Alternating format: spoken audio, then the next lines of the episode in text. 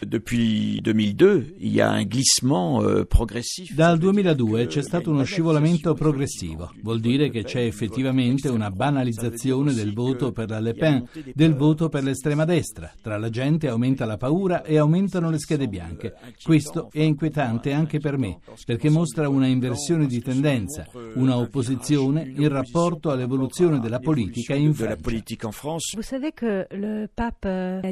Il Papa dopo il dibattito ha detto, ho visto persone che fanno a botte, questo non è un dialogo e quindi ha rispettato il fatto che la Chiesa francese non avesse dato indicazioni di voto. Di contro però lei con altri suoi colleghi ha deciso di esprimersi. Perché ha sentito questa urgenza di esporsi?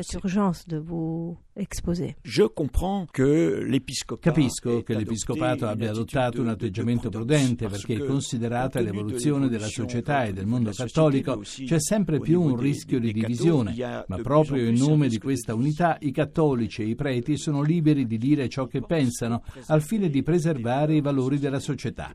Per questo motivo a Saint-Marie abbiamo deciso di fare un appello al voto contro il Front National per Macron.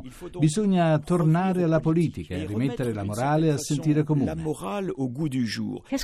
Cosa le chiedono le persone che frequentano la Chiesa? Le questions les plus urgentes c'est comment la domanda più urgente è sempre come permettere agli uomini e alle donne di oggi di riflettere.